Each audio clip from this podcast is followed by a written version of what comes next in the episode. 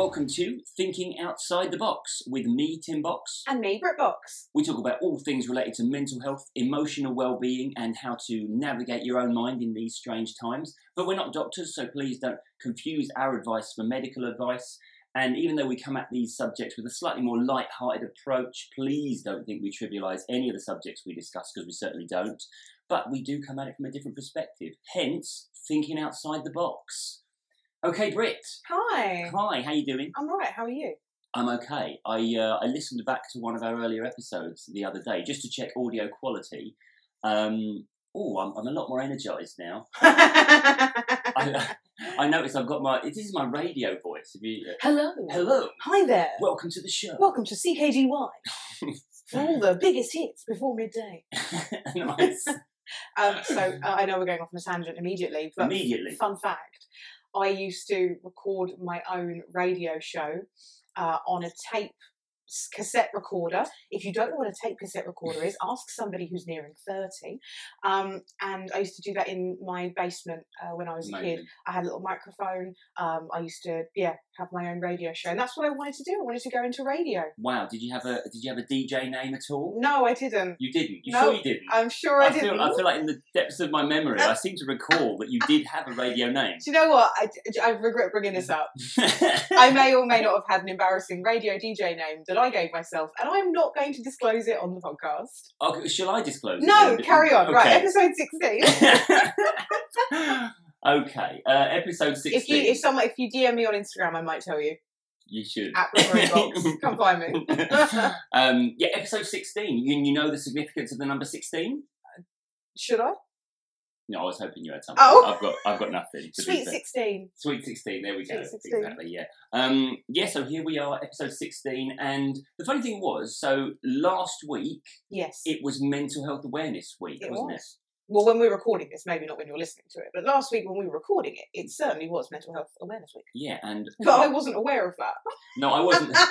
be ironically, I wasn't aware until the sort of midweek Mm. when I started to notice a lot of my channels that I follow on Instagram and things like that were putting up mental health awareness stuff. I see. Yeah, but I, the first point to make, I feel, is that every week is Mental Health Awareness Week, really. It shouldn't just be for a week. We should always be aware of our own mental health and looking after our mental health and also, you know, looking out for others around us and checking that they're okay as well. Yeah, that's Yeah. beautiful. And that will segue beautifully into, into this week's Well, this is why I started there. um, yeah, last week we did a mental health first aid course We did, yes. and it was awesome. We really enjoyed it, didn't we? It was really good. I didn't know what to expect. I am uh, a lapsed first aider in that I've done the training several times, but um, As in physical first aid now. physical first aid. Yeah, yes, yeah. I've, I've done. I've done the physical first aid training um, a few times. I've even I've even actually used it a couple of times, which is both terrifying and very rewarding. Wow, I bet it is terrifying. Yeah, it is. um, and uh, and I've, I've I say lapsed only because in the current global situation, I Mhm. believe my last certificate expired um, before I've had a chance to go and do it again. But How long um, do they last for, by the way? I think it's three years. Okay, yeah, because you have to remain years. current, do you, on sort Yes. of all the latest tech? Do you know like what? It's not even so much on the latest tech. It's just so that you remember it because yeah. you know you do you do a day course. Um, and you get told all of this stuff. It's a lot of information that gets thrown at you to do a first aid course and to do a mental health first aid course, as we found. So, you know, it's like if I said to you, hey, that thing you did on one day five years ago, can you? That's a very good point. I mean, you yes. don't remember five minutes ago. That's true. That's true. Where am I? What am I doing? What's my purpose? What's life? happening? Yeah. um, yeah, so it, it kind of reminded me of that a little bit, but I didn't I didn't know what to expect in terms of mental health.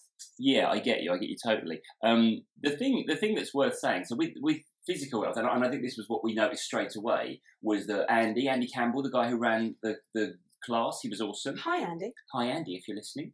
Um, yeah, he was making the point that it, it really correlates to physical um, physical health in- in, terms of physical first aid. Yes, It's it, it it plays that part with mental health. absolutely. Um, and I guess what, what we mean by that is that you're not there to heal anyone or No. cure anyone of what's going on with them. You're there to provide support until they get the professional help that they need. Yeah. So when I did my physical first aid training, and anyone who's done first aid will know, one of the first things they say to you on the day is, "We're not training you up to be doctors and nurses.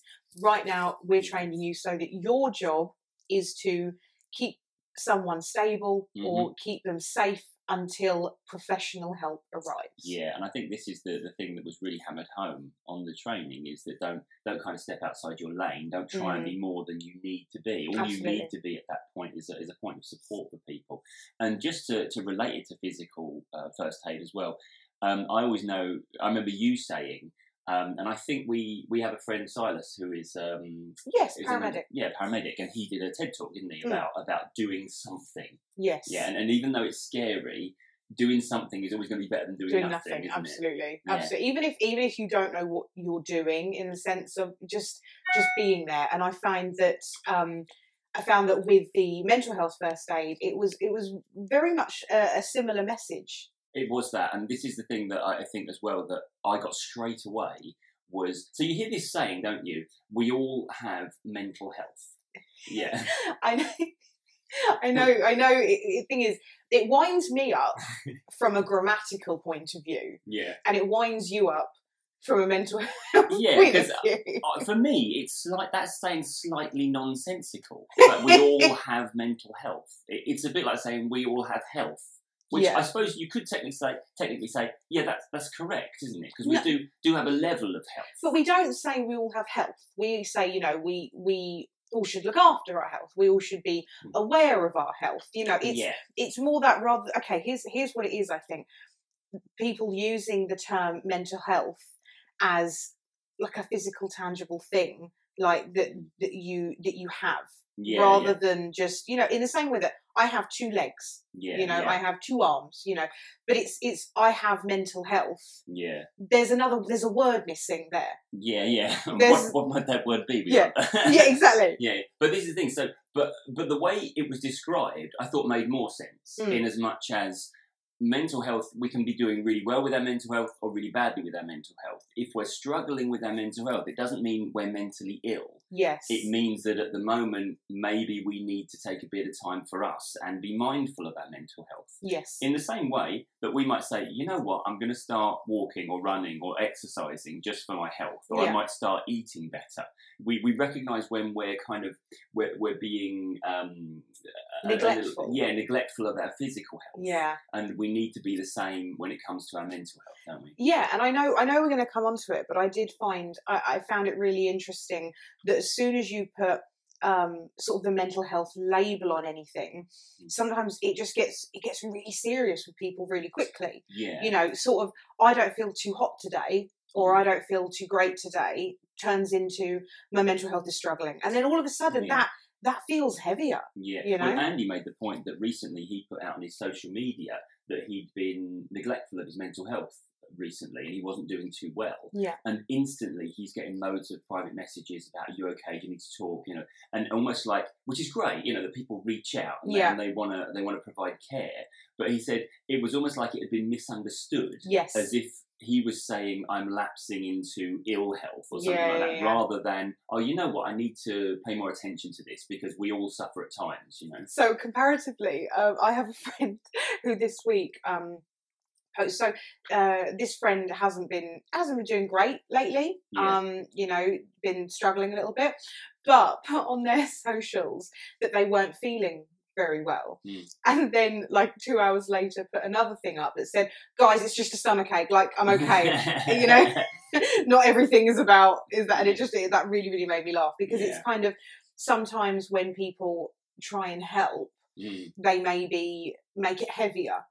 Yeah, but I think that is like the paradox, really, isn't it? That Absolutely. you know that the people who, when you look back in your life, the people who were really in the depths and were really struggling, they only really gave trace signs, like Yes. on their socials or when you interacted with them. Yeah, And you look back and you can see, oh yeah, the signs were there. yeah, But it's not like they were overt. They, they were those subtle comments here and there. So you kind of can understand why people in this day and age, Mm. where we're a little bit more educated about this stuff, yeah, where we might think, hang on, you know what? I'm going to check in with them and Oh, check yeah. they're okay. you know? absolutely. I think as well though, you do. Have, it just reminds me of that. uh, There's a line in the thick of it.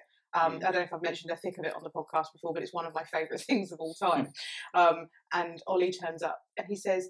How are you feeling? Anxious, nervous, worried? And she was like, I was fine until you said anxious, nervous, worried. well, we're going to come on to that actually. because One of the things we cover was how to have a conversation with somebody about their mental not health. that, not like Ollie. Yeah, without inadvertently triggering negative mental health. Yeah. But here's a so question I've got on my notes here. Why did we do it? Well, Well, you said I'm doing this thing. Do you want to? Do you want to do it? And I said, all right. I'm not doing anything else that day. brilliant. I think that's and what a- what a uh, pure motivation that was to do to do that particular thing. No, No, I, we no. I, I had been. I know a friend um, from uh, my aerial classes who posted months ago that that she had done it. Mm. Um, and since I didn't, do you know what? I don't think I even knew it was a thing yeah, um, before that. And I saw that she'd posted about it, so it's kind of been in my awareness that I wanted to look more into it. And then the opportunity came up where you said, "Hey, I'm doing this thing. Do you want to Mm. join me?" Um, and I said, "Yeah." So really, you were the crux of our decision here. well, yeah, I feel uh, yeah, I, I was the inception. Well, I'll tell you what happened. Um, some of you may know, I train practitioners in the method that I use, and one of my practitioners, Nicole Mazzucato, who, by the way, check out her podcast with Anthony Gitch, uh, Hypnotic Healers. That's a really good podcast.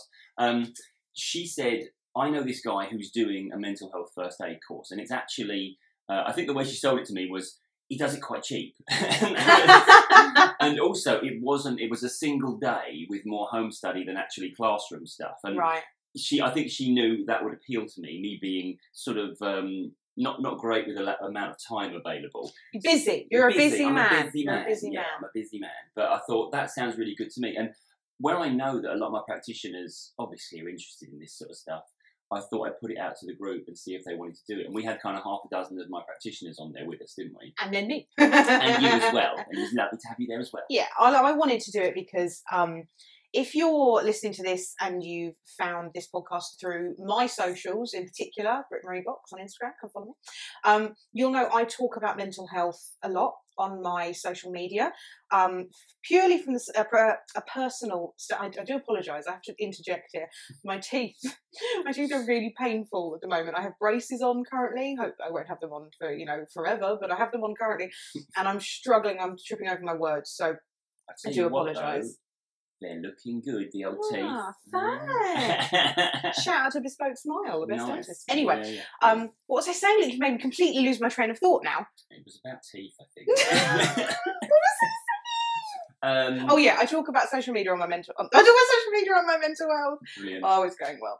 I talk about mental health on my social media from a personal standpoint because I am a massive advocate in the telling the truth if you're not okay. You know, Yeah. I spent most of my life when I was depressed and I was not good, just going, I'm fine. yeah. Mhm. And funny enough, when you said about it's the little things that people say, um, when I was really bad, when I was going through an exceptionally bad stage of depression, Mm. um, it was only a, a handful of people that knew, and I, I didn't. I, it wasn't one of those. It wasn't obvious with me. It Mm. wasn't obvious. It, it was very much in the same way that you know, in the confidence episode of the podcast, we talked about how I look like a confident person, but I'm actually quite an insecure person yeah, yeah. it's that I hide things Mm. very well and I hid it. But now, now I feel like I have a platform. I feel like I have a responsibility Mm. to share the message. If if you're not okay, you can just say so. yeah. And as a result of me sharing my story, I am. I often get DMs and messages and emails from complete strangers who tell me their story yeah. and and whilst you know i can only do so much i'm very very grateful for people thinking that that this is a safe space that they can talk to me uh, you know it's I'm, I'm very honored that they feel they can message me and reach out to me about it Mm. but i wanted to make sure i wasn't going to say the wrong thing back Yeah, this is the thing. When you when you suddenly find yourself in that position, Mm. um, yeah, it's worth it's worth getting a little bit educated on it, isn't it? In terms of what the what the current thinking is. yeah i Um, mean so- i'd have been devastated i'd be devastated you, you can't go into life thinking I, I, I, I think i might say the wrong thing so i won't say anything Yeah. that's a bad way to be yeah. I had that after my mum died. I had friends that I hadn't did just didn't hear from, and when I got in touch with them and I said, you know, I thought you'd I thought you'd have reached out to me, Mm. and they said I didn't know what to say, so I thought nothing was better. That's it, and, and it's often it's often what people think. I think I've been there as well. Before I was doing this particular job, Mm. anything mental health related was very much taboo because I didn't. Our family don't talk about mental health. You know, it's Mm. just it's not something that we, we regularly you know chat about. So Whereas seemed, comparatively, my mum was a mental health nurse. well, this is the thing. It's got to talk about different background, isn't it? But, you know, and, and so it was it was something that I was I regarded as a very taboo subject. And Mm. again, exactly as you said, I'm like, well, you know, I won't say anything. That's going to be best, isn't it? Rather Yeah. than say the wrong thing. And uh, interestingly enough, when we talk about conversation skills and communication skills on, Mm. on this training.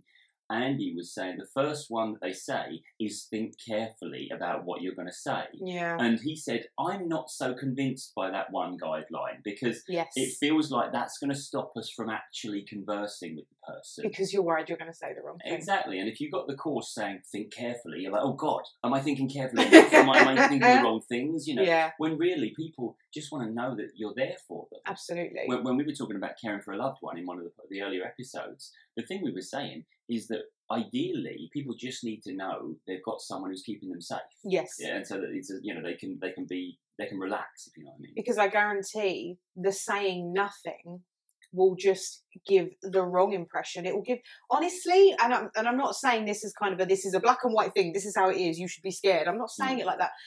But by saying nothing, it kind of implies that you don't care, and I'm and that's not the case. You know, but we've had it in both of our personal lives Mm. where we've gone to people, Mm. we've said we're struggling, and we've kind of both been given the not the brush off, but kind of the oh, I'm not the person to talk to about this. Yeah, You know, so it's yeah, it that's that's not the thing to do. You know, if someone's come to you with something, which we learnt on the course, if someone's come to you with something, the best you can do is go right. I'm listening. What is yeah. it? Well, this is why we're talking about this now, isn't it? Because I think people having some, you know, some base level degree of, of mental health first aid skill Hmm. could is going to be beneficial. And obviously, we're talking about this for you know an hour on a podcast. It's not like we're teaching you how to be a mental health first aider. No, here, no, no. But we're going to cover some of the points that we found interesting, we found valuable, just because I don't know. I think we should be educated in this topic. I. I- I'd really, really love it if mental health first aid was taught in schools ah, because if, yeah. if and I always say this about about what I do, it would be lovely if we actually had lessons at school Mm. that were teaching us about our emotional responses, our emotional well-being, what it all means, how we manage that. yes. If we had that, you know, people like me probably wouldn't have a job. To be fair, because we wouldn't we wouldn't encounter so much struggle and so much confusion as we go through life. you know. yes. But um, I'd also have a class on the realities of being on social media as well. Well, I think that would very much be part of it, wouldn't it? Mm. like basically you could you could teach a whole GCSE in managing your own emotional well-being because you would have all these topics covered because you know life is is very varied you know it's a Mm. rich tapestry out there and there's lots of things we've got to deal with um, so you can't really be over educated about this stuff you Also, know? at the risk of sounding very controversial and someone who knows nothing about teaching and even less about children and schools, Mm, I think that the current curriculum is a couple of generations behind. yeah You know, in the same way that I can remember when I was at school having IT classes, yeah um, and I learned I learned a bit, little bit about code. You know, just Mm. just just scratching the surface because computers. I'm not that old, but computers were big and bulky, and you know, it Mm. was it was one of those things. Whereas nowadays, you know, there's there's more technology, so they they've kept up with teaching technology, yeah but they've not kept up with maybe teaching, you know, the the struggles of having all of your friends in your pocket at any one given time. Wow, yeah, that's a really, really good point. You know, the world has evolved much faster than we have evolved as human beings. Yes. I was reading something the other day that was saying that our brains aren't actually equipped to cope with the amount of information we have uh, going into our minds at the moment. I can definitely back that up. Well, we're all feeling overwhelmed and exhausted because there's so much information being bombarded at us from our screens and from our technology. Yeah. And at the risk of, you know, going back over old ground or drifting into a separate topic, yeah, we should be taught this stuff. You know, I got taught about the Saxon invasion of the south of England at one point, and I'm like, I don't think I've ever needed that. you no. know? I think I could have I could have benefited more from having those lessons on emotional well-being and mental health. Yeah. Also, Mhm. teach me how to do a tax return. You know, I can tell you Henry VIII's wives, but I, I didn't know how to do a tax return. Yeah, that's very true. Practical skills, you know, Yeah. real life skills. Street smarts. Yeah. Well, maybe you know, maybe there are these things in schools now, and we're just so out of touch we don't realise. Oh, it. well, yeah, we don't have a clue. Yeah, it might be. Maybe people can in the comments say, "Yeah, actually, I teach this class." Oh, okay. Um, anyway, so we talked about um, the role. We were talking about the role of mental health first aider because Yeah. obviously we talked about what it what it entails. Yeah. But the role of the mental health first aider, as we said, is not to diagnose, No. not to tell people what's wrong with them, not to cure, cure them like a doctor, No. um, but primarily as a first point of contact when somebody's struggling. Yes, that's exactly it. And and it's the way it was described is if you come across someone in crisis. Mm. Now, when I first heard that line, um, I kind of thought about uh, my own personal experience with when when I've had what we would call cri- crises, Crises, Crises. yes, multiple. multiple yeah crises, mental health crises, and it was always okay. Who was the first person that I came across that I interacted with? But this doesn't mean that you're just going to walk down the street and stumble upon someone in a crisis. The way Mm. it was describing it to us was to was to read the warning signs of Mm. people that you know, colleagues, people that you interact with, Yeah. and then kind of prevent anything rather than Well, the, yeah, jumping later down the line. Yeah, this was the thing, wasn't it? The first step they were saying uh, the goal is to pr- uh, preserve life, Yeah. put in, in its simplest terms, and and that is kind of to stop people spiraling downwards when Mm. they're reaching that point of crisis. You know, I was I was at uh, Tesco's near the start of the lockdown, and there was a guy in the car park who I'm absolutely certain was a perfectly normal, everyday person. You know, that was just going about his life, Yeah. who was having what you would you would swear was a mental breakdown in the Yeah. car park simply because he was in a conflict with somebody in that car park and he didn't have the capacity for it right now. You know, as many of us wouldn't in that situation. oh, absolutely. and being able to recognize that, okay, what can I do to diffuse the situation? What can I do to help people recognize that there is, you know, time will continue after this. There, Yes. there is a, a next chapter, so to, so to speak. Yeah. You know? um, and, and so that was the first thing they said is that's the first protocol is to preserve life. And then I think as you're sort of intimating towards, provide some sort of comfort and support on, on some level. Yeah. So you're not you're not going to be going up to them saying, "Hey, what? Tell me everything that's wrong." Mm, You mm. know, that's not. So I hear you're depressed, which is genuinely what someone said to me once. Um, as we know. well, you know what? Us hypnotherapists have got to get business somehow. You know? I So I hear you're depressed. Want to talk to me about it? Like that's not how you start a conversation. You know, the easiest one and the one they said to us was just the whole, "How are you doing? yeah. Like, are you okay? Is everything yeah. all right?" And there was that thing recently, wasn't there, in, the, in on social media and in the press about asking twice. Yeah. So you ask literally, "Don't do don't don't," and that's not by way of saying, "Are you all right? Are you all right?" Yeah, Are you sure? Because you look really bad. You, know? you seem to be. You look on the tired. That's the one. Are you all right? You look a bit tired. Like I'm aware I look like shit. Leave me alone today. Thank you. Didn't ask your opinion, Karen. Cheers. They're saying it because they care. Mm, that's what mm, that's it, yeah. so when I say, babe, you look rough this morning, that's because I care. And then because I punch you in the face, that's because I care as well. um, saying things like preserve life sounds really scary. It sounds like you're going to be the one yeah. encountering somebody about to do something absolutely ridiculous. And you know what? Maybe one of you will be, you know, but the the chances are are quite low. Yeah, it is. This is we should say this, isn't it? It's Yeah. like it's going to be extremely, extremely rare that you are in front of somebody and you're like, "Wow, I'm concerned that they're going to do something drastic now." I mean, obviously, I I can only speak from personal experience, and if you've listened to my TED talk, this will not come as a surprise to you. If you haven't, I recommend going to watch it. It's called Courage to Continue. It's in my previous name, Britt Wire, on uh, YouTube. Um, but I was that person standing on the ledge on top of a car park roof, ready to to jump, ready to to to end, end my own life, and and I'd I'd had enough. I'd, I'd really had enough, and what got me down off the ledge wasn't um wasn't someone with a megaphone saying, you know, don't do this. You know, it wasn't like you see in Hollywood. It wasn't Mm. as it was. It was literally a security guard had come out onto the roof. I heard him behind me, and I didn't want him going home and telling his family what he'd seen. I didn't want to traumatize anyone with my trauma. Mm. You know, Yeah. um, and that's all he needed to do. I know that sounds really basic, but Mm. he was just there.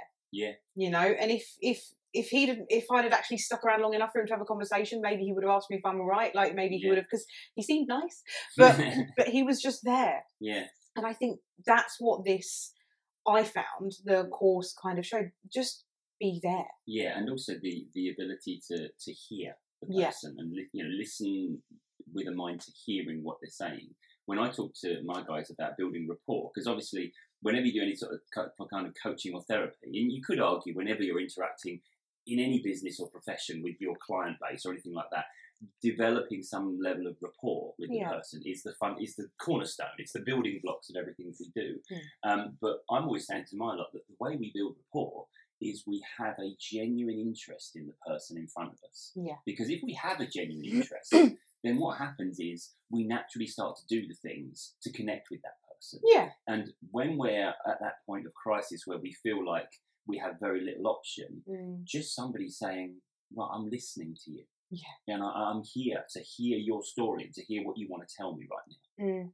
It's that thing, isn't it? That when you're talking to someone, there's a big difference between somebody listening to you and Yeah. somebody waiting for their opportunity to speak.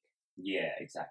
That's one of the things that I learned, and it's about it's about honestly just shutting up, just being quiet. It is and it's a message to me now. Is, yeah, the, is, is that what I'm doing? Just waiting for my opportunity to speak. I tell you what, if if, if we're going to go into this box, we'll go into this. Uh oh. But when early on in our relationship, Yeah. and I would come to you with my concerns, my problems, my mental health fears, Mm. you very quickly went into therapist mode. Mm. You went into the, you know, trying to solve things. Mm. And really, you know, over the years that we've been together, you've learned that for me, particularly, obviously for other people, it would be maybe Mm. different strategies. Yeah. But for me, particularly, I just sometimes need to have a moan about the thing Yeah. and yeah, then. I'll be okay. Well, this is it. There's there's a very different framework between somebody that comes to someone like me for solutions. Let's work on this. Let's get this changed. And somebody you just end up in a conversation with because they're struggling right now. Mm. They're not necessarily there for solutions, for answers.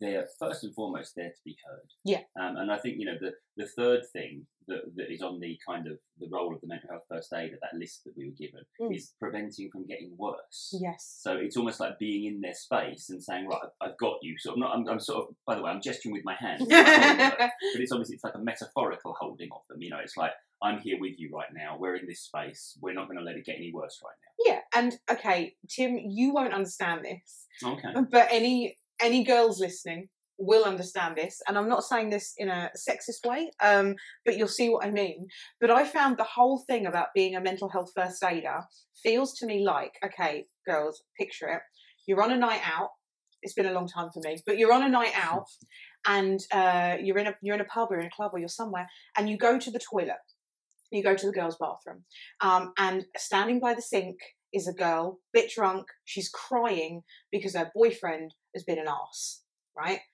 What do you do? You know, as a girl, you will always, oh my God, are you all right? You know, is everything okay? You know, you'll put your arm around it. And I've always maintained that I wish the world was as friendly as drunk girls are to each other in bathrooms. It's it's a, it's a thing. It's it's a culture. Yeah. It's something I'm very proud of. I have gone into club toilets Mm, and come out and made lifelong friends yeah. that I will never speak to again. But you know, it's Yeah. It's that thing of you if you saw someone crying it's that instinct that makes you go are you all right now the Mm, problem is is that most people and I again I'm generalizing I know everyone's different Mm. but most people when they're struggling mentally Yeah. they won't just be standing there crying obviously there's something wrong Yeah. Yeah. Yeah. you know it's it's a lot more subtle than that and Yeah. like i say especially when i was struggling and people close to me didn't even know that i was depressed Well, let's let's talk about the signs of when Mm. someone is struggling because we talked a little bit about that on the course, didn't we? Yeah. I should say as well just before we go on, uh, the men's toilets is a is a different experience, a vastly different atmosphere. I feel, you know, if there is if there is any consoling and connecting going on in men's toilets, it's probably not the kind that's uh, that's going to be. honestly i have spoken to drunk girls boyfriends on the phone saying listen here Stephen! she's too good for you and you need to you need to step no i'm no i'm telling him i'm telling you you need to step up stephen like i have done that and Stephen's like, um, "Who is this?" i have it's a thing i have done that Brilliant. I bet you have actually. Yeah. Um, also You- the next morning when i check my phone and i've got like six new facebook friends and i'm like who are these women and it's all it's, it's all women from bathrooms It's all, all the people whose relationships you counselled in that in that night. yeah one of my favorite things is that is what you do is you compliment You're like oh my god i love your dress i love your dress and you can barely stand up yourself you're just like your dress is really nice you look so good on you look like a goddess you look amazing i've received more compliments in girls toilets than i think i have anywhere else in my life I haven't received many compliments in men's toilets. I'm, gonna be honest. I'm just, I'm just scanning the Maybe old memory banks. you're going to the wrong clubs Maybe to the wrong clubs. Like I go to clubs. like I've been to a club since the 90s. Since or the something. 80s. The 80s, to be fair, yeah. Actually, yeah, probably, to be fair.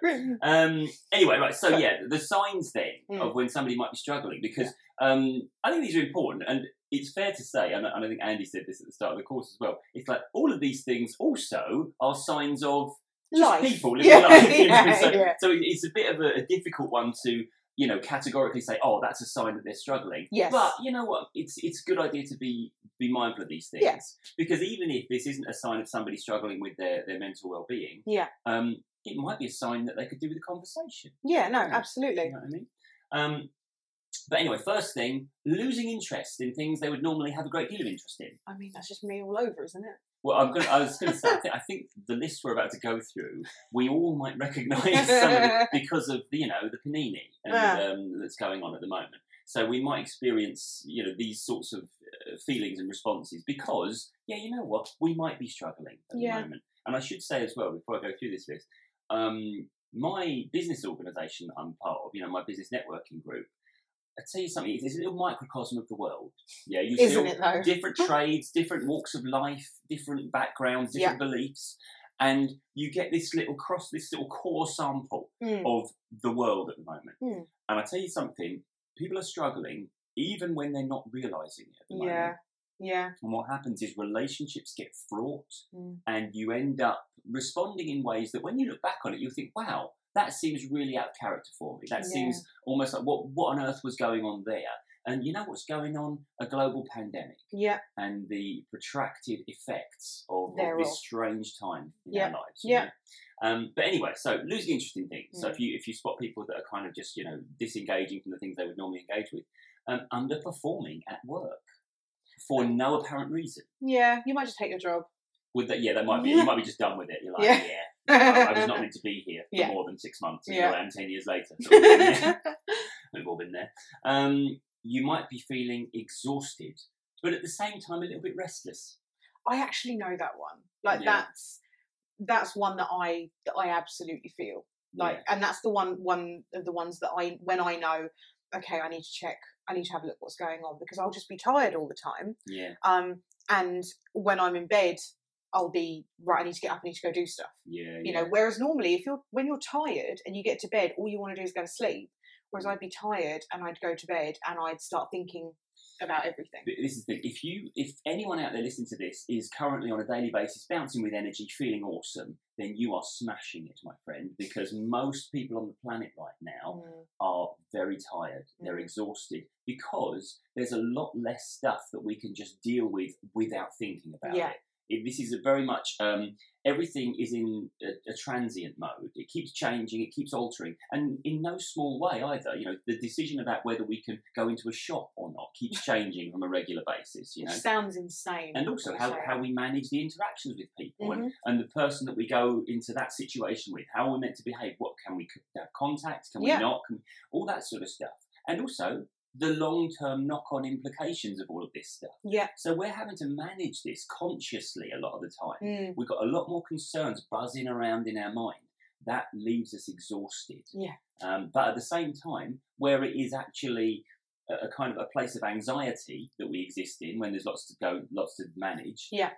What it means is that we're, we're kind of adrenalized whilst being exhausted. It's which is bit- then making us more tired. exactly. So it's a bit of a vicious cycle unfortunately. Yeah, when you're when you're thinking about stuff, people people don't don't realize that thinking about things knackers you out, just like doing physical things. oh god yes Just because you're not, you haven't gone for a, a 10k run, yeah but you've sat there contemplating your life decisions. Oh, I'm tired. I wonder why. You know, it's yeah, it's exactly, exactly. It's a lot more exhausting than people realise, and also there's a lot going on that they're not realising in terms of uh, mentally at the moment. Yeah. So I feel like if you're listening to this and you've been you've been emotionally fraught lately, because who hasn't, and as a result you're tired, and you found yourself at any point over the past few weeks going, why am I so tired lately? Yeah, This is it, Mm. and this is your permission to rest. exactly. And this is what we're talking about. That's what looking after your mental health is about. Absolutely. It's not that oh um, the stress has caused me to become mentally ill. It's like No. no, no. I'm realizing that I'm exhausted. I need to grant myself a bit of time, a bit of space. Yeah. You know, give myself permission to shut down a little bit. Um, I, I talk to people all the time, wondering why the tasks they used to perform quite easily, they're finding a struggle at the Yeah, moment. an yeah? uphill push. Exactly, and that's all. It's all because everything's going on. Um, another, another. I was going to say symptom. Is Mm. symptom the right word? Sign. Sign, indicator. Yeah. Um, might be isolating from people, not wanting to socialise. Mm. There are those of us that, you know, I know, I know you don't really like people anyway, do you? I'm, I don't, I Yeah. don't. I know that makes me sound really miserable, but I just, I'm not a people person. I, I remember when I, um, I I met you and I was like, wow, you have so many friends that you talk to every day online. You message them. You've got a great social life. And you said, yeah, I'm really I'm really good at socialising on the internet. It's the outer net that I struggle with.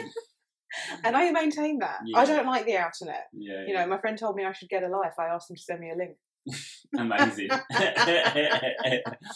um, okay, the other another couple of things. You might find yourself with a decreased or increased appetite, a shift in your normal appetite. Yeah, Yeah, I mean, I think that's for, for several reasons. We can do comfort eating, can't we? yeah. Or we can find ourselves not hungry because we are in a, a Stress. stress state. you Yeah, know, and then yeah. that obviously when we and just to explain that when we go into a stress state, we lose our appetite because our body's focusing on you know survival and taking action rather than sustaining itself with food. Yeah. Um, and the last one, a reduced or increased sex drive. Hello. At some point on this grown up podcast, we'll mention something to do with sex, and I won't put on a silly voice. and I won't giggle. that day is not today. Not say but it, but I, it was really interesting to me. I thought I've, I've heard about a reduced sex drive the when we're increased one I thought was Yeah, I was mean, odd because I'll be honest, you know, as my husband, you'll know this, but when I'm not in a great way, Yeah. you can stay away from me. Well, this is it. I mean, I mean, when if I'd have experienced like any time you felt in a depressive mood, you turned into a sex beast, then I think that would be a different a different framework for our relationship. I feel. no, meanwhile, I'm like, I'll go sleep in the spare room. but I, but I thought it was interesting. I've Yeah. not actually, I haven't always associated um, mental struggles with An increased increase. sex drive. Yeah, no, me neither. Unless you're talking like people like you know Ted Bundy or something like that. Oh, which Jesus. You know, which. Um, but having said that, I, sh- I should stress disclaimer. I'm not saying that if you do have an increased sex drive when you're feeling low, You're Ted Bundy. you're Ted Bundy. Yeah. Um, but also, I was going to say, pop it in the comments. Do you have an increased sex drive when you're, when you're feeling?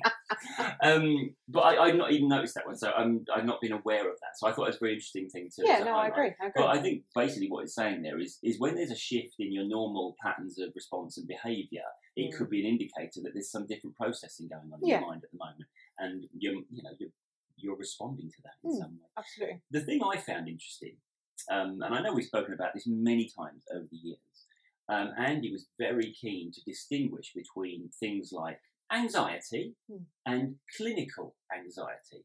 And I feel like one of them wears a white coat. Oh, exactly. Yeah, hello. Anxiety. Um, it's serious now. But and, and this was an interesting one for me because you know anyone that's seen my TED talk will know that I, I really. Oh, we've all done a TED talk. I'm just so pleased I could say it. Do you know what I mean? It's like I went I went 45 years unable to say the phrase as I said in my TED talk, and there are certain there are certain things we're allowed to say. You know, as I said in my TED talk, as I said in my Amazon number one best selling book. You know, there are, there are certain things we're allowed to say. We worked hard. It, it never gets old, does it? Never. It, it never gets tired. Um, but the point being that I, I'm like, well, anxiety is anxiety. It's an Mm. emotion. Sometimes it gets higher, sometimes it gets lower. Yes. But when I know that one of my practitioners questioned Andy on it, she was like, "What what do you mean by clinical anxiety? How are you defining between that?" And Andy was like, "Well, if it's been diagnosed." Mm. Now, I thought that was. I, I think Andy was was ready to accept that was an arbitrary distinction because it's like, okay, who's given you that diagnosis? No, How much did they find out about you before they decided this was your diagnosis? you know? Yeah. I think any mental health diagnosis is inevitably has the potential of creating a negative emotional response for you. Yeah, and I, I do understand. Andy made the distinction as well that I can understand from a different point of view, which I'll explain. But I can understand how diagnosis, diagnoses, Yeah, go on. Yeah, diagnosis. we'll go with that. I'm not sure if it's a word. Um, I understand how they can help people with the process. Yeah. Completely get that. Yes. Completely get that. But I also know how they can hinder people with the process as well. So my, myself, for example, I have hypermobility syndrome, and whilst I'm maybe not, um, I don't. I don't class myself as having a disability. I don't class myself, even though I think it is technically, you know, I, you know, I, I have a key for the, the public toilets if that helps. But um, and it, it's technically classed that, but I don't think of myself in that way particularly. Yeah. But I know I have hypermobility syndrome, and Mm. when I looked into it, um, I read a lot of scary things that maybe I, I didn't want to read, particularly you know about degenerative joints and stuff that like Yeah. that. But I read a lot of stuff that will actually be really, really good for me on a preventative measure. Yeah, I get So I, I did the research and I found out, okay, these things help, these things don't. I'll do Mm. more of the things that help. Yeah, I think this is this is the thing that's worth saying as well. That uh, Andy made the point that his diagnoses, when he was diagnosed with depression and anxiety at a later stage, I think uh, clinical anxiety, um, it helped him because it helped him. He could then say, right, okay, that's why I feel this way. you know? Absolutely. And I think there's it's a different discussion. The origins of uh, an, a high anxiety response or a depressive outlook. That's Mm. a different discussion. But I think for him, it helped him to say, right, now I can do the things to manage this particular issue that I have, or something like Yes. that. Now, my argument is always, you know, don't manage your condition, manage you. Yeah, Manage absolutely. your mental health because you're going to get a lot more benefit from just working with what you know makes you struggle and what Yeah. you know provides you with support and help and makes you feel better. Because if you just operate on your diagnosis, then you're going to be reading a lot about how you should be feeling, how you should be behaving. And you can talk yourself into all of that. this is the problem. Yeah. Yeah, we it's like if we ask our mind to operate within the confines of a certain condition or a, a certain diagnosis, Mm. then it doesn't necessarily try and operate outside of those confines. yeah, you know? it accepts it. it, it creates boundaries that, that then you know it's like the glass ceiling thing. You know, Mm. it's it's there because it's there in our mind. Oh, know? absolutely. You know, and and I I know it's not the same thing, but to relate it to to my hypermobility, for example, you Mm. know, uh, where I am in my thirties, I know, I know my hypermobility. I know it gets worse as you get older. I'm Yeah. aware of that, but I'm not. I'm not talking myself into it. I'm not going to be like, oh well, I'm nearly 33. That means I'm at this stage of it. you know. Yeah, And also, I've read things like things like yoga, which Mm. I love yeah. you know, it's like, oh, you got to be careful doing that, and things Mm. like, you know, the circus training that I do. Oh, we got to be careful, but I, but I do it, and it makes me stronger, and it makes me better. Mm. So it's not, I don't want to live within the confines of it. I Mm. just use it as an informational basis, and I think Yeah. that's kind of what people who are diagnosed with, you know, depression, like I was, Mm. anxiety, like I was, Mm. should look at it as, a, okay, what can I learn from this, rather than, okay, what are my Uh, limitations? That's exactly the point, and, and it's worth saying as well that any any of us who end up in a conversation with somebody supporting them with their current crisis, if you Mm. like, it doesn't matter whether they've been diagnosed as depressed or anxious. It doesn't mean oh I can't talk to you. I'm afraid Absolutely. because you're always going to benefit from having a conversation with somebody who cares enough to listen. Yeah, even Yeah. people who wouldn't self confess that they are struggling mentally. Do you know what I mean? Even people that you're like, oh no, they're fine. Yeah,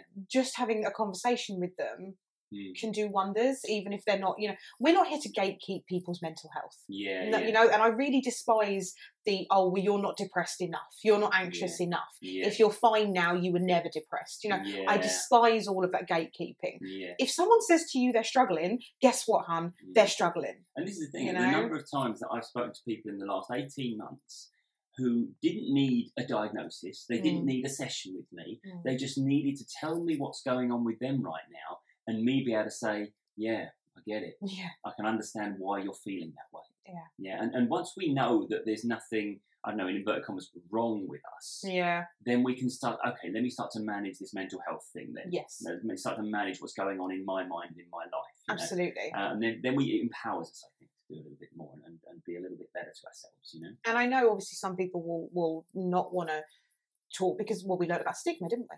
Yeah, yeah, We learned about the two different types of stigma, one that we knew about and one that we maybe didn't necessarily think about. Well, that's right because it was interesting. There was a distinction on the course between those two types. One we were referring to as social stigma, Mm. which I think is the stigma we talk about, isn't it? Yes. People uh, afraid to come forward because they will be judged. Yeah, because of what other people may think. And there was a very uh, a very convenient photo, appropriate photo in the manual that showed um, one one girl looking sad and depressed, yes. and then on the other table were all her workmates side eyeing her judgmentally yeah. uh, to illustrate the point that we don't come forward because we fear this is the way we'll be treated. I'd know? love to have been there on that photo shoot. Yeah. Right, if you could all just look at her like she's stolen the last Twix out of the company box. Thank you. I'd have been like, well, what's my motivation? What in what way she me? Um, she I- stole your Twix. that's it. Well, no, I, I feel like I probably come from a privileged family. I feel like I'm. Uh, I, I you need a whole backstory. That's it. I've never really struggled mentally. I don't understand what's going on with them.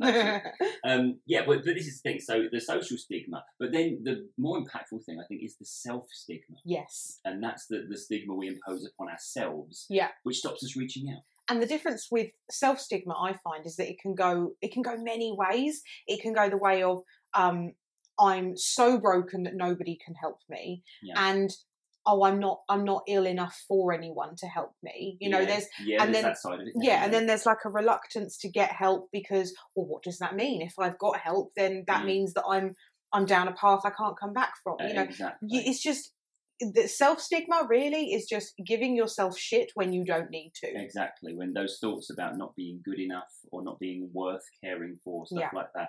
And and you know, I think you get this a lot from guys. Mm, One of the stats that they they brought forward on the on the course there was that it was something like um, most it's mostly women that experience depression, Mm. but it's mostly men that kill themselves. Mm. Yeah, and, and I think that's telling because um, women hopefully feel feel more able to reach out and feel, but I think women are more are more comfortable being vulnerable in that way or Yeah. feeling like I need help with something. yeah And guys, we're just like all you know, we're like these toxic monsters that feel like we have to be constantly powerful and you know and, and be the, the stiff upper lip sort of thing. and winning bread Yeah, exactly. winning bread. um, and then you know, it, it, it, it stops us reaching out, and Yeah. that's the self stigma. That's the idea that if I if I declare this, then there's something wrong with me. yeah Yeah. I mean, talking about stigma, when I um, was suffering with depression and I was working in an office job, uh, the only person I could talk to really was my line manager. Mm. Uh, he was brilliant. I just want to point that out. He was fantastic. He was really, really nice. But he kind of said to me, um, if we just keep this between us, you know, it was Mm. very much, it was a secret. It had to be a secret. And, and I didn't like that. And then I was, go- I was going home early because I had, you know, I, I think I had um, a counsellor appointment at that Mm. point. I think I was actually seeing somebody. And, um, and one of the the CEO managing director guys who was just around Mm. um, went said to stop me at the top of the stairs, and he was like, "Where are you going?" Um, and then my line manager was also around, and he was like, "Oh, um, Brit's just taking a half personal day. She's got some things that she needs to sort out." I don't know. He stumbled over his words a bit, Mm. and this managing director went, "Ah, not mental, are you, Brit?" Like that. And I didn't know how to answer it. I was like, "Yes." he sounds like Chris Morris's character from uh, the IT. He, yes, that's exactly who it, it was. Very much like that, and I just sort of was like, and I left to go to my counselling appointment. yeah, but that's the thing, isn't it? Um, it, it is one of those things. I mean, we talked about mental health in the workplace as well, didn't we? Yes, And, um, did. and how we can do things to uh, encourage a positive dialogue regarding our mental health. I feel we have a positive dialogue in our workplace for mental health. What, you- what workplace? Or the kitchen. The kitchen, yeah, okay, yeah, that's not. Well, I suppose hence the podcast. I mean, you don't have to start a podcast on it. Obviously, that's not the no, that's not a, a, a prerequisite of uh, talking about mental health. But I do, so I'm, I do a lot of presentations to companies at the moment because yes, it's starting to be one of those things that companies are recognizing. Um, you know, more than fifty percent of long-term absences are stress related. Mm, You know, and that, that's your mental health we're talking about. yeah. there, Well, it's know? like I did. Um, I did a talk recently with uh, the Department for Education Mm. because they're making a real big push about mental health in the workplace. yeah, And what I think it's great because you know we've gone from a, you know, oh let's just keep this between you and me, Mm. to now company wide sitting down talking about it. And and I think you know we still have a long way to go. Mm. We still have a long way to go, but we're getting there, and we're getting there closer and closer every day. yeah, And I think things like mental health first aid courses and having maybe a designated mental health first aider in your workplace yeah, could really help. You know, I, Yeah. I do think it's one of those things that if if what we've said, you know, and what we're saying now is something that you think actually I think my work could benefit from that, mm, speak to your manager, Yeah. speak to someone at work and say I'd like to do this course because Mm. Andy was saying, wasn't he, that you can do the course and become sort of in the same way that a company will have a registered physical health first aider, yes, you could become the company registered mental health first aider. absolutely. And I think, you know, I just I think that's a really, really good thing to do. Well, we see, the role that I'm playing in companies is they've got their mental health first aider, but they want to encourage positive dialogue Yes. so that people will feel like when I need to go to my mental health first aider, it will be okay to do so. Mm. So we, we run sessions and we talk about this stuff and we cover a little bit of education about it all. And as a result, hopefully, it creates a little bit more of a positive workplace environment when it Mm. comes to talking about stress and anxiety and low feelings and negative thoughts and things like that. Yeah. If we set up a nice environment, then we don't need that mental health first aider so often because we can manage our mental health. yeah? Absolutely. Um, because after all, when you're in a workplace, it should be a team environment, shouldn't it? You should be there for each other.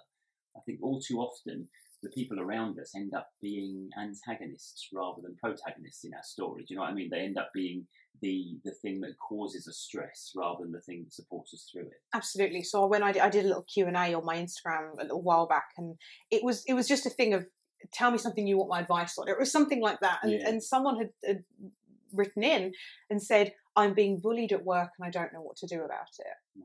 Now, first of all, I'm like, give me their name. I just want to talk, you know. um, but I, I, I despise, you know, I hate bullies, you know. Go. Like Captain America. Captain America Yes, reference. Excellent. Get in.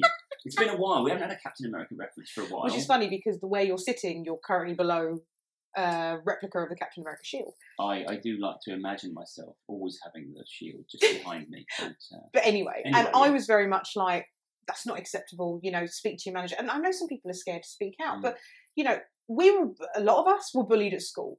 Yeah. You know, and as awful as it is, it's a thing that happens because kids are Mhm. horrible. yeah, But that, sh- that shit should stay at Mm. school. yeah. It should not be following you into the work. No, it doesn't. You don't have to put up with that anymore. No. The other thing to remember is when we're at school, we don't get the option to just not go to school Mm, because we, we haven't got that sort of autonomy or that sort of agency in our life. mm. When we're an adult, if our work environment is rubbish, if we can't change the environment, if the people that we're talking to about the environment aren't listening, right, we can go somewhere else. Yeah, You know, we have that autonomy. I leave. yeah, we, we can decide to do that. So, and and again, it's about valuing ourselves enough to take those steps and say, Mm. no, I'm, I'm worth more than this. Mm. I'll go somewhere where I'm valued. yeah. You know. and one of the things as well that we we learned on on the course, Mm. um, as we said earlier, when if you're scared to say the wrong thing and just saying anything, it's it sounds silly and it sounds redu- redu- reductive to Mm. say it's common sense. Mm. But if you think about it, you know, if you wanted to start a conversation with someone, you would just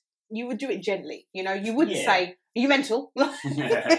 Hopefully you wouldn't. Yeah. Hopefully, you wouldn't. Yeah. Not like that guy. Not like that, No, I won't. What, what have we learned from that? Um, well, okay, look, we're coming. We're coming near the end of this. This obviously we've only it's a skimming stone over Yeah. the stuff that we learned on the day. And if you feel like it's something you'd like to do, then we'll put maybe we'll put the link to Andy's course in the in the in the, the Yeah. description or something so that people can get in touch with him. Because I strongly recommend it. I highly, you know, because it's just it's a great experience and you feel like you've really learned something of value when you come away from it. and you get a nice certificate. You do Not actually, you don't get a certificate just for attending. You have to have an assessment, which we had, and we both Yeah. passed. It's not a difficult assessment. Let's let's be. If, if you're thinking, oh no, I don't want to do a test, trust me, it's not tricky. Yeah. I, I think everyone. but valuable, but, we valuable. earned it. Well, exactly. It just checks you've been listening and that you've learned what you need to learn. Exactly. And here's here the main point of what you need to learn is the action plan, Nice. which I'm, we, I'd like us to finish off with now.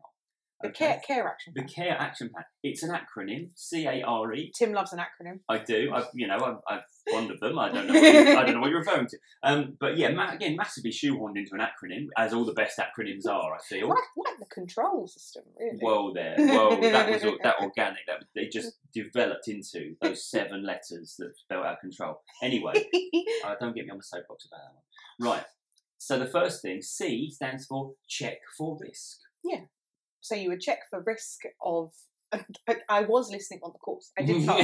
but you would, you know, what it is it's throwing me off because you looked at me like you were handing over to me, and I was ready to just listen to you for the Brilliant, next five brilliant. minutes. Yeah, and then suddenly you're in that exam room again doing the test. No, yeah, check. You've got to check for imminent danger of Yes. self harm or suicide or stuff to like that. yourself and to others as well. Oh yeah, making sure you're not at risk. That's the other thing. That's remember, exactly the same thing with physical uh, first yeah. aid as well. You know, it's one thing giving someone first aid who's fallen over in the street. Yeah. It's another thing trying to help someone who's maybe laying on railroad tracks unconscious. Precisely. You know? Yeah. You know, we did we talk about you know if we genuinely feel someone is at risk, what might we do in terms of calling emergency services or yeah. reaching out to to um, what is it uh, one one one one one one yeah.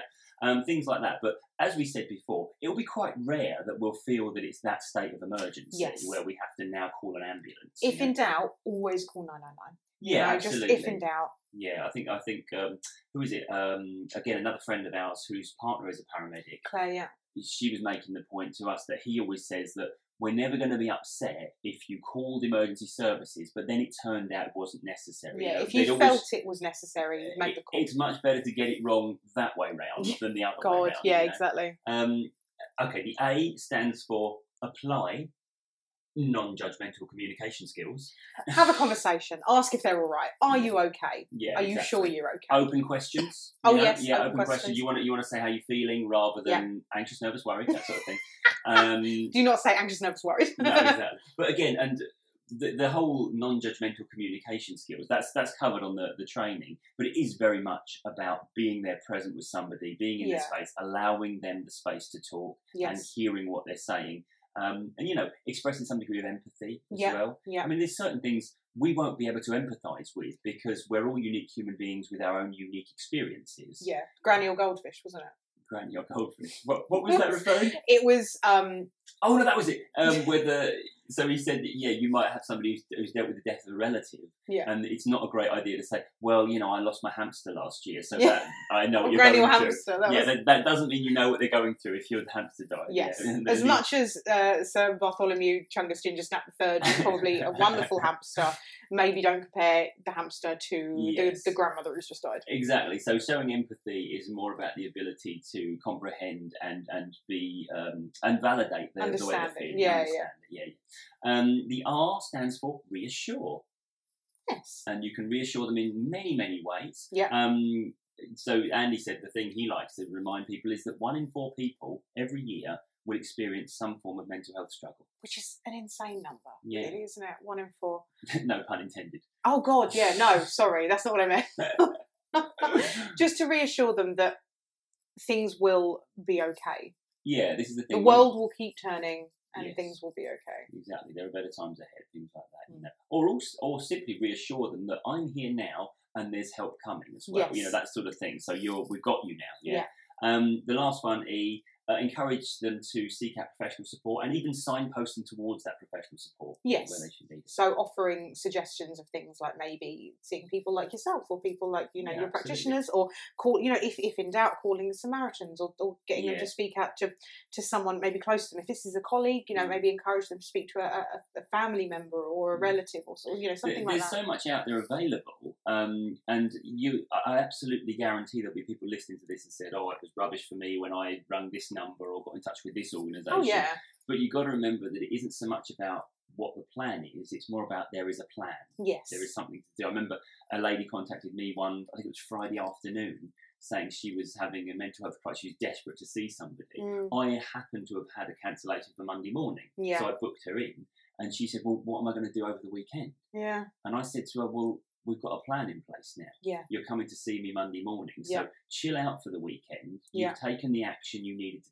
take to, to kind of move towards the light, as it were. Exactly. When she got there Monday morning, she said, "I'm I'm already feeling so much better." it's sometimes just knowing where you're going Yeah, I think it's it's having having that Yeah. plan that sometimes yeah. just can settle you down a little bit And also, I think the thing that I, I very nearly missed when I was doing this, when I was learning encouraging self help as well and, and looking after your own mental health. And, Mm. yeah You know, the, all of the, the common tropes there in terms of uh, nutrition and sleep and rest and downtime. fresh and all, air Yeah, exactly. You know, get yeah, get, Get yourself outside. outside. as we always say.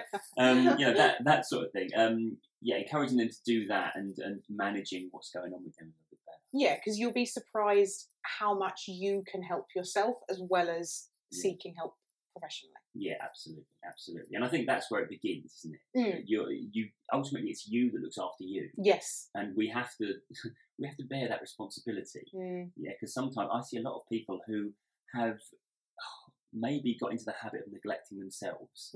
At the Because um, they're looking after other people. exactly as if they're not as worthy of their own attention and their own care as other people are. Yeah. Um, and you know that that can lead us down a dark road. Yeah. Uh, in, inevitably, if we do reach a point of crisis, it's normally incorporating somewhere a lack of self care. Mm, absolutely. So just remember that you are worthy. You know, you are worth it. You are worth love. You are worth time. You are worth care. You are worth attention. And just to not neglect yourself. You know, I, I will say be kind to yourself Mm. every day for the rest of my life because it's something I really truly believe. Because I've been kind to myself and I've been unkind to myself. Mm. And I know which one feels better. Yeah, yeah, and you know what, how you feel better about you afterwards as well. If you display the attitude that you're worth caring for, you know what, you might just start to care about yourself. That's nice. Have I, given a little soundbite there? Yeah. I like it. I like it. Well, as as we said, basically, we we, we did really enjoy the mental health first aid yeah, course. um, and you know it might be something that you'd like to to look into doing and if not it's just one of those things just to remember that if someone is struggling and you don't know what to say anything is better than nothing. Absolutely, just being there. Just being Yeah. there. And we are here for you guys. Mm. So thank you very much. And talking of being here, where can people find us? I was about to do that. Oh, you were going. I'm oh, sorry, I, I interrupted you about to do You that. stopped my flow. Suggest you You did it. stopped yeah. my- You I don't want to do it now, do I you? hate that. I hate, you know when you're just about to do something and someone goes, why don't you do this? Like, no, no, I don't want to now. Anyway, thank you very much for listening, guys. You can come find us on Instagram. You can find me at Brit Marie Box and Tim at Tim Box Mind Coach. Make sure to tag us when you're listening to the podcast. We love knowing where you guys are when you're listening. Please do send us any of your comments, questions by DM. Um, and if you've got any suggestions for upcoming topics, just let us know that as well. Um, as always, thank you very, very much for listening. We really, really hope you've enjoyed it. and keep thinking outside the box. Thanks, guys. Bye bye. Bye.